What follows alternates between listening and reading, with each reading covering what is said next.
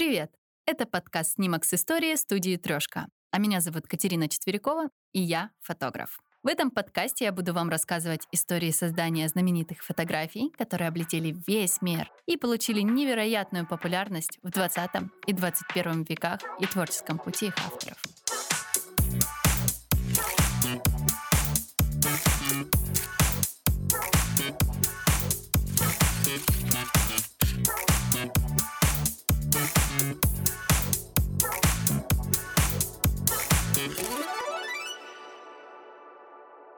Он обнял ее за талию, немного отклонил назад, и парочка слилась в поцелуи на глазах у тысяч зрителей на Таймс-сквер. Я уверена, что вы все видели этот снимок военного моряка, целующего медсестру. Автор назвал этот кадр «безоговорочная капитуляция». Но всему миру он известен как «Поцелуй на Таймс-сквер» или «День победы над Японией». Очень сильная фотография, ставшая символом радости, любви и счастья в День Победы над врагом. С тех пор этот внезапный, спонтанный поцелуй воспринимается во всем мире как одна из самых романтичных фотоисторий. Многие фотографы повторяют этот красивый поцелуй в своих love и я, конечно же, не являюсь исключением. Более того, у влюбленных всегда загораются глаза, когда я им озвучиваю данную идею для позы на снимке. Все знают данную фотографию, но давайте поговорим об его авторе. Кем же он был и как он оказался в нужный момент в нужном месте? Хочу напомнить, что данная фотография является репортажной, то есть специально для кадра фотографу никто не позировал. Его имя Альфред Эйзенштадт, признанный классик искусства прошлого века, изменивший представление о репортажной съемке и повлиявший на развитие мировой фотожурналистики. Его имя неразрывно связано с историей американского новостного еженедельника Life, ведущим фотографом которого был Эйзенштадт с момента открытия журнала в 1936 году. За десятилетия непрерывного сотрудничества с изданием авторству Эйзенштадта принадлежат порядка 90 обложек культового издания и тысячи опубликованных в нем фотографий. Значительная часть художественного наследия фотографа – это портретная галерея богемы, известных представителей науки и политики. Среди них иконические изображения Марлен Монро, Софи Лорен, Сальвадора Дали, Альберта Эйнштейна, Кэтрин Хепберн, Томаса Эллиота, Эрнеста Хемингуэя, Джона Кеннеди и многих-многих других. Сделанная Эйзенштадом фотография «День Победы над Японией» на Таймс-сквер в 1945 году также была впервые опубликована в Life и впоследствии стала одним из самых знаковых произведений в истории репортажной фотографии, объединившей в себе и документальность, и художественность снимка. Давайте немного поговорим о его биографии. Что же сделало его знаменитым и, можно сказать, основным фотографом журнала Life? Азенштадт родился в Дершау в Западной Пруссии, имперская Германия, 6 декабря 1898 года, в семье немецкоязычного торговца и домохозяйки. Он рос смышленным, живым и очень наблюдательным ребенком настолько обожавшим музыку, что в какой-то момент стал задумываться о карьере музыканта. Кстати говоря, хочу отметить, что подобный интерес к музыке был у многих фотографов. Среди них Бросай и Морис Табор, и даже всеми любимый Линберг 18 лет играл на барабанах. На 14-летие дядя подарил Энштадту фотоаппарат. Это был классический складной кодек. Он показал, как правильно вставлять и извлекать пленку, а также научил самым простым приемам съемки. В то же время Альфред начинает работать в домашней фотолаборатории, поняв, что при необходимости полученные снимки можно исправлять, и находя особое наслаждение в процессе печати фотографий. В одном из интервью, которое давал Эйзенштадт, он говорит о том, какой хаос повлекло за собой его увлечение. Он превратил ванную комнату в семейной квартире в фотолабораторию, где были все необходимые устройства, приборы и химические реактивы. Членам семьи приходилось пользоваться ванной только после того, как последний тираж фотографий высыхал. Но они согласились, пусть и не очень того желая, изменить свои привычки. Эйзенштадт занимается фотографией как настоящий ремесленник. Он экономно расходует пленку и большое значение отдает композиции. Обожает бумагу хорошего качества и улучшает свои работы тончайшей ретушью. Быстрота суждений и визуализация станут его отличительными чертами в мире фотожурналистики. В 1916 году, в возрасте 17 лет, он вынужден прервать учебу из-за службы в германской армии. Его сразу же отправляют на фронт в болото Фландрия. Эйзенштадт почти никогда не говорил об этом периоде своей жизни, где шум, ярость, дождь, частые марш-броски и смерть стали частью повседневности. Из-за этой сдержанности в рассказе о злодеяниях, свидетелем которых ему довелось стать, трудно определить, изменились ли его мышление и подход к наблюдениям. Однако в одном из интервью Энштадт признал, что в условиях вынужденной жизни в окопах, где видны только линия фронта и крысы, грязи на земле, он стал больше внимания уделять тому, что обычно находится за пределами человеческого взгляда. Например, ног. Мне кажется, что две его фотографии «Общество игрушечных железных дорог» и «Глядя в пасть большой рыбы», которую только что поймал папа, это название фотоснимков. Герои расположены в пространстве снимка немножко иначе, чем принято обычно. Тем самым снимки отражают этот интерес к Земле, словно бы трагический военный опыт дал взгляду фотографа свободу. Резкая перемена в судьбе Альфреда наступает в апреле 1918 года, когда союзные войска подошли вплотную к линии фронта, и от взрыва ему сильно повреждают обе ноги. Его перевозят в Берлин и несколько раз оперируют. В течение этого времени, которое длится более года, Альфред заново учится жить и ходить сначала на костылях, затем с тростью. Он также использует это время для того, чтобы завершить свое художественное и фотографическое образование. Он внимательно читает журналы и книги, посвященные современному искусству, посещает галереи и музеи, что важно для того, чтобы тренировать насмотренность. Помимо этого, он изучает живопись старых мастеров, исследуя правила композиции и происхождения света на их картинах. После того, как Эйзенштадт оправился от ранений, полученных на войне, он был вынужден искать работу. Его семья, как и многие другие немецкие семьи, была разорена из-за экономического кризиса, охватившего Германию. Источником благосостояния, которой была военная промышленность и последовавшей за ним инфляции. Эйзи с юмором вспоминал те темные и тяжелые для него дни. Он устроился на не сильно привлекавшую его работу продавцом галантерейного отдела. К счастью, увлечение фотографией по-прежнему заставляет его в день зарплаты приобретать пленку и все необходимые для съемки и печати фотографии материалы.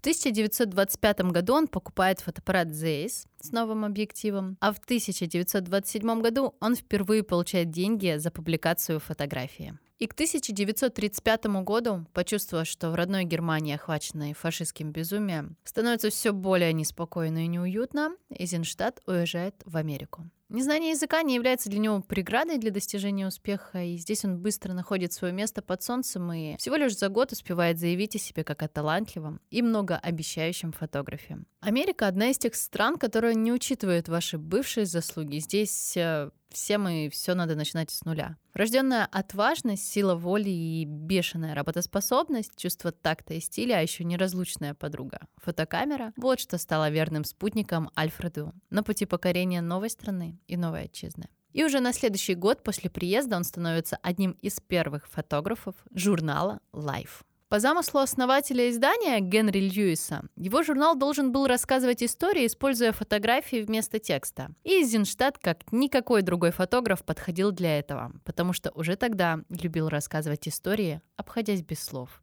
одними фотоснимками.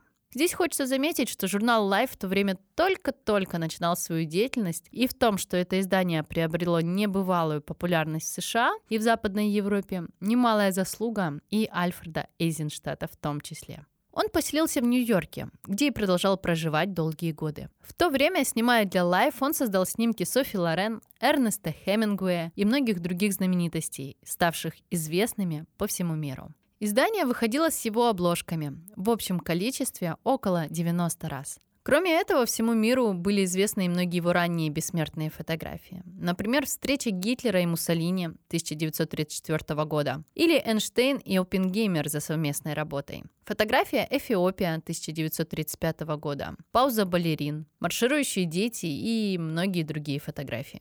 Свою самую знаменитую фотографию, ставшую для американцев символом победы во Второй мировой войне, и которую сам Эйзенштадт в шутку назвал «безоговорочная капитуляция», он сделал в день, когда эхо войны, отгремев на Западе, неуклонно катилось далеко на восток. 14 августа 1945 года, когда Нью-Йорк вместе со всей страной праздновал День Победы над Японией, Эйзенштадт и создал свой исторический кадр, ставший легендой. Альфред рассказывал, что он очень долго ходил по площади, снимая ликующих прохожих, пока вдруг не заметил матроса. Изенштадт вспоминает. Матрос носился по площади и целовал без разбору всех женщин подряд. Молодых и старых, толстых и тонких. Я наблюдал, но желания сфотографировать не появлялось. Неожиданно он схватил что-то белое. Я едва успел поднять камеру и сфотографировать, как он целует медсестру. Альфред Эйзенштадт успел сделать свой удачный кадр, который вошел в историю. По обыкновению лишь единственным щелчком на спусковую кнопку камеры. И не просто удачный кадр, а уже тогда фотограф понял, что ему удалось создать нечто по-настоящему неповторимое. Снимок был великолепен во всем в перспективе, в цветовом сочетании черного и белого, и даже в веселом настроении того довольно безумного дня, не похожего на все остальные. Была полностью передана атмосфера неподдельного праздника в этом простом, казалось бы, кадре. Без сомнения, фотографу удалось снять шедевр, по праву считающийся классикой фотографии. И что именно было секретом успеха, противопоставление черному матрасу белой медсестры или что-то другое, да неважно. Для нас, тех, кто смотрит на снимок спустя десятилетия, главным остается то, что этот кадр с точки зрения фотоискусства был абсолютно безупречен. Это спонтанная фотография, увидевшая мир с обложки все того же журнала Life, получила право на свою историю и свое продолжение. И со временем образы целующихся матроса и медсестры вышли далеко за пределы снимка и стали даже своеобразным символом для современной Америки. Этот кадр застывшей истории разошелся тысячными тиражами. Попав в виде логотипа на майке, по его мотивам изготавливались даже плакаты, пакеты, постеры и почтовые марки. И к очередному юбилею Победы во Второй мировой войне редакция журнала Life решает повторно выпустить один из номеров 2005 года с оставшим уже классическим фотографическим снимком. В том же году на Таймс-сквер появилось цветное скульптурное изображение целующейся пары. Безоговорочная капитуляция, как называл данный снимок Альфред, была воплощена скульптором Стюардом Джонсом на основе фотографии. К сожалению, городские власти не дали разрешения на установку скульптуры на постоянной основе, и поэтому она украшает собой площадь только в дни, когда отмечается очередная годовщина победы над страной восходящего солнца. В свое время автор легендарного снимка не позаботился о том, чтобы установить личности своих случайных моделей. И они также до поры до времени не спешили о себе заявлять. Но судьба героев фотоснимка, независимо от их желания, вскоре заинтересовала очень многих. Действительно, было довольно познавательно узнать, кем же были эти девушка и матрос, и как сложилась их жизнь в дальнейшем. И в августе 1980 года редакция Life решила разузнать об их послевоенной судьбе, и со страниц журнала попросила людей по возможности назвать себя. В течение двух месяцев непосредственно в журнал обратилось больше десятка бывших матросов, и все они были убеждены, что это именно их заснял фотограф во время поцелуя. Женщины оказались гораздо скромнее, потому что всего лишь три представительницы прекрасного пола смогли узнать себя в медсестре с фотографии. Но позже две из них все же так и не сумели доказать свои притязания. В конце 70-х годов в газете было опубликовано интервью с Альфредом Эйзенштадтом. На него и откликнулась одна из претенденток Эдит Шейн. Именно она признала себя в юной грациозной девушке со снимка, а позже и доказала это. Она рассказывала, что неожиданно из толпы появился незнакомый ей моряк. Он обнял ее, поцеловал и также быстро исчез. После того, как личность девушки была установлена и подтверждена, ее стали часто приглашать на разнообразные торжественные церемонии, в которых участвовали американские военнослужащие и ветераны. Но если идентификация девушки прошла более-менее гладко, то матроса опознавали долго и сложно. В результате длительных исследований выбор был остановлен на Глене Макдафи, однако полной убежденности в его идентичности матросу за снимка так и не возникает. Традиция отмечать День Победы над Японией на Таймс-сквер у скульптуры, на которой моряк целует незнакомую медсестру, живет и по сей день. Понедельник, 16 августа 2010 года, сотни пар собрались на Таймс-сквер в Нью-Йорке, чтобы отпраздновать 65-ю годовщину окончания Второй мировой войны. Они пришли, чтобы в этот же день, на этом же месте, воспроизвести исторический поцелуй. Если быть уж совсем точным и до конца честным, то надо признаться, что сам Эйзенштадт не считал безоговорочную капитуляцию своей лучшей работой. Но все же он понимал, что, несмотря на его личное отношение к снимку, этот кадр навсегда останется одним из самых ярких и знаменитых его творений. Поэтому воспринимал безумную популярность фотографии с философским почтением. «Я буду на небесах, а мои фотографии будут жить». Люди забудут мое имя, но они будут помнить, что был фотограф, запечатливший моряка, целующегося с медсестрой в конце Второй мировой войны писал он, комментируя свою работу. Дожив до преклонных лет, он ни разу не пожалел о том, что свой жизненный выбор сделал в пользу фотографии. Только изданию Life он отдал почти 60 лет своей жизни. Он не уставал фотографировать, даже будучи в возрасте 95 лет, потому что совсем не мог обходиться без любимой работы. Он говорил мне, что если не пойдет на работу, то умрет. Вспоминая об Альфреде, говорил его друг-режиссер и фотограф Гордон Паркс. Вместе с Эйзенштадтом они проработали более 20 лет, и мастер продолжал работать почти до самой смерти. В 1993 году, когда Эйзенштадту было 95, президент США Билл Клинтон и его супруга Хиллари, а также дочь Челси, посчитали за честь позировать великому фотографу. Это была последняя фотосессия мастера. Он умер 24 августа 1995 года в своей постели.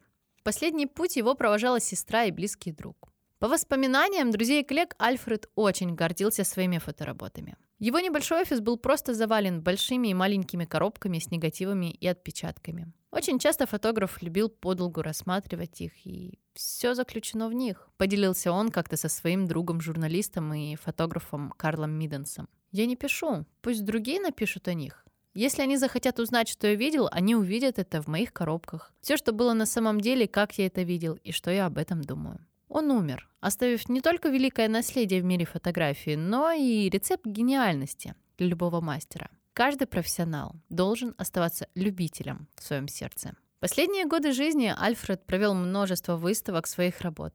Также он получил ряд профессиональных и правительственных наград, и в том числе президентскую медаль искусств. Но, несмотря на это, он сохранял скромность, хотя в действительности был королем американской фотожурналистики 20 века. Был и остается им по сей день. Спасибо, что дослушали до конца. Если вам понравился мой рассказ, подписывайтесь на наши подкасты и ставьте лайки. До новых интересных историй!